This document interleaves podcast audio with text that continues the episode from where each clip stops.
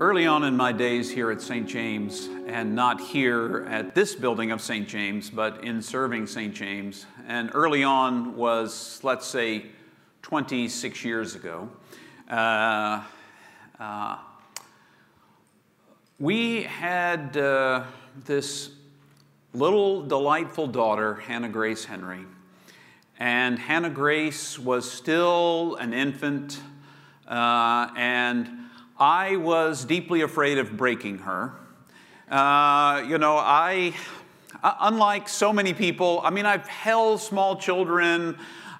You know, I, uh, before I became, came to St. James, I had served as the director of children's ministries and youth and young adults and education. And I would be walking around from in Sunday school checking to make sure all of the classrooms were filled and the teachers were there with somebody's baby that they would always hand off some small child. I would be walking around a small child with me almost all the time. And yet I had my own and I was constantly afraid that I, I, I wasn't quite up to this task. And then in the fall, uh, uh, when she was about, you know, eight, months old, somewhere around in there, 10, you know, eight, 7, 8, 9, 10 months old, we had our annual church meeting at St. James. And just before the annual church meeting, Linda had an infection and they gave her a drug she was allergic to, and she had to be hospitalized. Uh, because that antibiotic did not agree with her and she almost stopped breathing and all these other kinds of things. Uh, you know, it was, it was a reality check. Because if I couldn't do the dad thing with Linda in the hospital, I couldn't do the dad thing. Uh, and, uh, and so it, and, and my district superintendent at the time, Doug Dillard, uh, was such a sweet gentleman. He called me and he said, Listen, Linda's in the hospital. If you don't have any of your reports, and if you can barely speak at the charge conference, perfectly fine. Don't worry about it. Uh, you know, and uh, so I took him at his word. I did have all my reports except for one, and uh, I don't know how. Grace of God, I think. And, uh, and I held Hannah because Hannah did not want to be set down or held by anyone else for the entire church conference. So all of my reports were with a small child attached to me here on my hip. Uh, I say that because in life there are moments when we have those kinds of reality checks come our way that ask us how serious are we about this thing or about what we're to do. This morning's uh, passage, as we continue our series, uh, Matthew teaches us about Jesus, uh, becomes from chapter 16 of uh, the Gospel of Matthew, and I'm beginning with the 21st verse. Uh, and I'll read through the 26th, although we're not probably talking about all of them. From that time on, Jesus began to show his disciples that he must go to Jerusalem and undergo great suffering at the hands of the elders and chief priests and scribes, and be killed, and on the third day be raised. And Peter took him aside and began to rebuke him, saying, God forbid it, Lord, this must never happen to you. But he turned and said to Peter, Get behind me, Satan. You are a stumbling block to me, for you are setting my mind not, uh, you are setting your mind not on divine things, but on human things. Then Jesus told his disciples, If any want to come become my followers, let them deny themselves and take up the cross and follow me. For those who want to save their life will lose it, and those who lose their life for my sake will find it. For what will it profit them if they gain the whole world but forfeit their life? Or what will they give in return for their life? This is the gospel of the Lord for this morning. Thanks be to God. From that time on, Jesus began to teach them that he wasn't around forever, that he wasn't going to be that Jesus in that way all along. Let me just tell you reality checks are very uncomfortable. The idea of impermanence doesn't work well for most of us. We do everything at all possible to put death away from us. We've become so obsessed with not knowing about death anymore that we don't even keep our elderly folks living with us. We, we, we ask them to move into homes somewhere far away from us so we don't even have to see or know uh, what it might look like to age. Uh, we avoid aging at all, you know, all poss- you know, every possible way we know how. We exercise to keep ourselves from aging. We take vitamins to keep ourselves from aging. We give up certain, you know, foods because we think it's going to keep us from aging. We have plastic surgery to keep from showing that we're aging. Uh, we pretend like these bodies are going to last forever. I've got some bad news for you. It's just not true. If somebody told you that you could keep it exactly the way you are, I, uh, I, I am the bearer of bad tidings. This could be the last time you ever want to listen to me because, of course, I'm talking about your impermanence. We are all impermanent in this form. And Jesus began to teach his disciples that. And, and the writing was on the wall. A lot of people say, you know, oh, this was just showed that he was in on the inside track. He knew this was coming. Well, he may have known it was coming by some supernatural means, but the writing was on the wall. Uh, every time he turned around by this point in his ministry, people are testing him. Uh, the religious leaders are testing him to try to catch him so that they can uh, get rid of him, that they can do him in. That's what it's all about now. It's clear. And John the Baptizer has already been killed. So, any kind of religious leader that rocks the boat, uh, like John the Baptizer and now Jesus, uh, may not have a long life expectancy. And Jesus recognized that. And he warned the disciples this could happen. Not only could this happen, it's likely to happen, it's going to happen. Watch out. And Peter is having none of it. Peter is Peter. That's who Peter is. Uh, now, remember last week we got the story of how Peter got his name. Petros means rock. It means rock. Now, I didn't think about it this way until this week, but rocks can, can really have two good things, two things. One, they could probably have a lot more than that, and I'll probably get an email or two this week that tell me all the things you can do with rocks. Go right ahead. I love a good email, and I, you know I, I like a good education, so please feel free. However, there are two things that seem to me very uh, important scripturally that uh, rocks can do. One, they can be a firm foundation.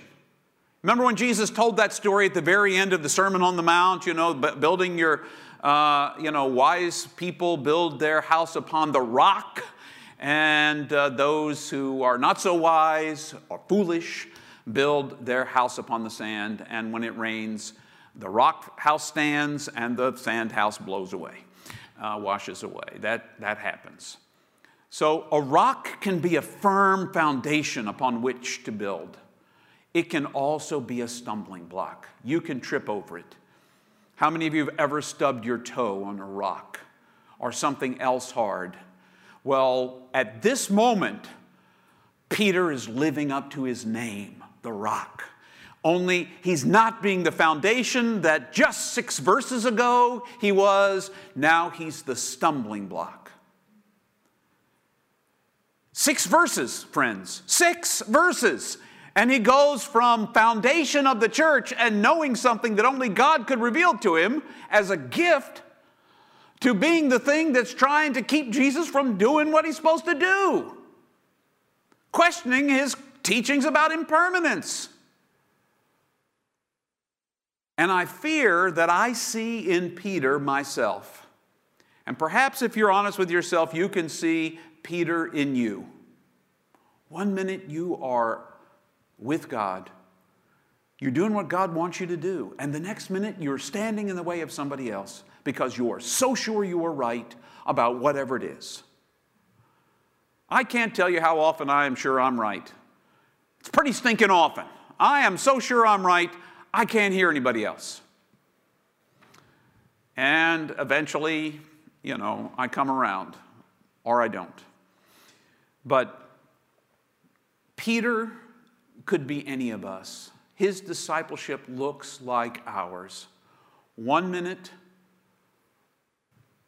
helping build Jesus up, build the kingdom of heaven up, build our neighbors and those God loves up. And the next minute, directly eh, the adversary. You know, we, we focus on the name Satan as an, you know, a personification of evil, but the root word means adversary. Get behind me, adversary, one who stands against me. Get behind me. Stop trying to lead and stop me in my procession forward and get back behind me. And why do you get behind me? Because you need to follow me. For the longest time, I thought get behind me is like get rid of him. It never occurred to me until I was reading this week. And by the way, I don't owe this to my own deep wisdom, I owe this to the commentary. Thank you, New Interpreter's Bible, uh, who said, Do you know the posture of someone who is following someone else is behind them, not in front of them? So you picture this is this you know Mark Hayes who does our, uh, our images almost every week for worship in our sermon, if you see that image, he like captured it. He captured it. That could be Peter, the one that doesn't have the little thought blurb or the spoke, spoken verb. Where is your mind? Your mind is not focused on the things I need them to be focused on. Get behind me. Get behind me and follow where I lead. You're not ready to get in my way. Get behind me and follow where I go. You'll learn what it looks like to be a true disciple and to follow in the path God has laid for you. But you can only, you, you can only learn that by following Jesus. You will never be leading the pack. You will always be behind someone who is leading the pack, and that person is Jesus. And if you forget it, every once in a while, maybe you just need a little reminder. And I can't imagine a stronger one than get behind me, Satan. I don't think I ever want to be called that, but I suspect that in my ministry, I guess I've been under appointment 32 years and I've been in ministry 34 or so that there have been plenty of times that Jesus was probably whispering in my ear, Get behind me, Satan. Get behind me. Stop being against what I need to do. Stop going against the very flow of the love of God. Stop it. Stop it, James. All right, fine. Fine. Now he goes on to talk about the kind of mind we need to have. And it's, we focus our mind so often on the earthly things, but I need you to focus on your mind on the heavenly things. And I, I need you to hear that as if you're hearing it for the first time, because every time I hear heavenly things, I immediately jump to some place beyond the clouds with fluffy angels floating around and wispy wings and harps playing only classical music. Uh, only classical music. There would not be any contemporary music because somehow angels can only play Bach, Beethoven, and Brahms. Occasionally, if they're really feeling wild, they go for some Mozart. You know, they go to the Mozart moment, but that's it. Nothing more than 500 years old. You know how I know? Because I've been told several times that, you know, we can only use the music Jesus used. And of course, it was Brahms, Beethoven, Bach, and Mozart. That's what they told me. That's what they told me. Little did they know that's 1,500 years after Jesus. 1,500 years. We don't need to go there. That's another story for another day. We don't need to have any war about what kind of music we have. If it lifts up God, doesn't really matter, does it? In the end, having the idea that our minds ought to be on heavenly things, because Jesus preached the kingdom of heaven. Only he wasn't talking about the ticket you get punched in beyond the sky. He said various times, the kingdom of heaven or the kingdom of God, and they're synonymous, is among you near to you, close by, within you. That's where he said the kingdom of heaven was. Not off there, in here. Here, somewhere nearby. You have to look for it though. This is where that slowing down breathing thing gets. You need to get your mind focused not on your next high, whatever that comes from. Could be completely natural, could be unnatural, but we all seek the next high. The next thing we think is going to fill that hole inside of us. We keep searching for it somewhere outside of us. And Jesus says, keep your eyes focused on the kingdom of heaven, on heavenly things, on love, joy, peace, patience, kindness, gentleness, self control. Focus on honesty, integrity, authenticity. Focus on being the people I asked you to be. I made you to be someone. Don't try to be a clone of somebody else. Follow in my way. And sometimes it's not going to be comfortable for you. Sometimes it's going to really be challenging. And you know what's going to be most challenging about it is the other people involved in this, in this walk with you. Because we don't all see it the same way. This is the first time I've ever preached this text this way. Because I skip over this part almost every other time to get at that carry your cross, baby, carry your cross. Every one of you, take up your cross, carry it. What cross? What does it look like? What is it supposed to do? You know what crosses are, James? They're like electric chairs or gas chambers. They're execution tools. Is that what you, you want me to carry my execution tools wherever I go? No, that's not what I'm saying. What I am saying is, come back to that beginning piece, that beginning piece where Jesus sets us up. Reality check you're not here forever. Learn who you are now. Learn who you are meant to be now. You're meant to be my child. You're meant to live out that childhood in the way that you follow after me, not the way you stand in front of me and tell me how wrong I am. Well, love is a good idea, James, but it doesn't work with my neighbor who plays his daggone music until after 11 o'clock at night when I'm trying to go to sleep. Love is perfectly fine. I'm sure in heaven I'll be able to love everybody. But there are plenty of people here I'm just having a terrible time with. And you can't expect you, you can't expect me to love them.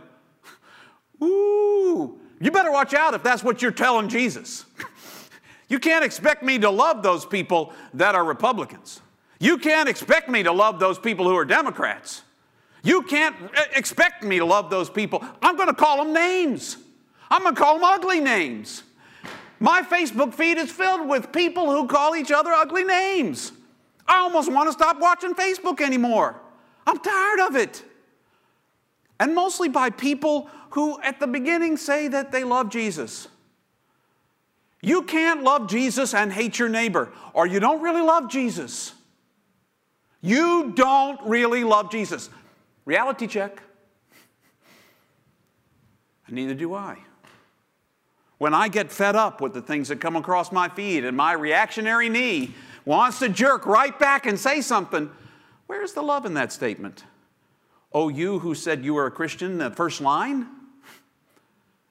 Christian I just need to give you a heads up. Christian is always going to be a noun, not an adjective. If you are a Christian Republican, Christian Democrat, Christian Communist, Christian anything, you aren't a Christian. You're a Republican, Communist, Democrat, modified by Christian. Christianity is not a modifier, it is your life or it's not. Reality check. It's an uncomfortable thing for me to say because I would so like to be a Christian pastor, a Christian follower, a Christian whatever I am politically. And these days, I don't even know anymore. But I can't be because Christian's not a modifier. That's either my identity or it's not. I either follow in the way of Jesus or I get in his way. And I don't want to be in his way. I don't want to be the stumbling block. I want to be the good and faithful servant, the foundation upon which he can build the kingdom. That's who I want to be. But the only way I can do that is to get behind and follow the man. Where is your mind? Where is your mind? Is it on heavenly things like love and joy and peace? Is it on earthly things? The next thing that's going to excite you? The next thing that you're going to jerk your knee about? Political or public or, I don't know, ecological or whatever it is. Because there are plenty of things to jerk your chain. I looked out my window today as I was in the kitchen making my coffee, and there is a wicked huge hornet's nest in the tree immediately adjacent to my dining room window. My knee jerk reaction was, got to go burn that tree down. okay, maybe not the whole tree, just the limb on which the hornets live. And then I thought to myself, no, I probably don't need to do that. Don't probably need to do that. Isn't it beautiful the way the sun catches it and those hornets come in and out? As long as they keep going in and out and don't come to visit me, we're in a happy detente. God's beautiful creatures over there, God's beautiful creature over here, keep at least 20 feet away from us, and we'll be fine.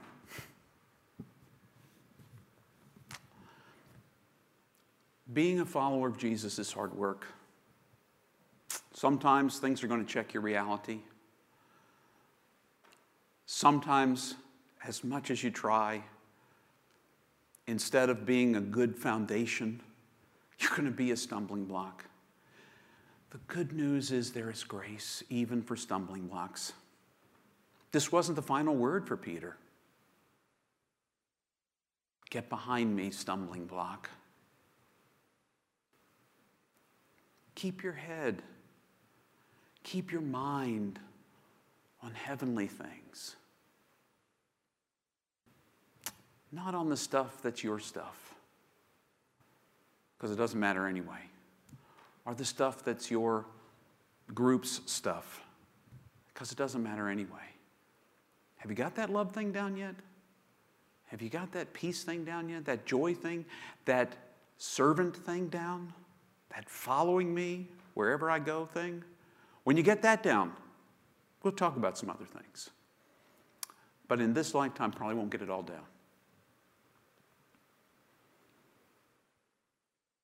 This is a powerful story. And I missed those three verses for my whole life. So be careful.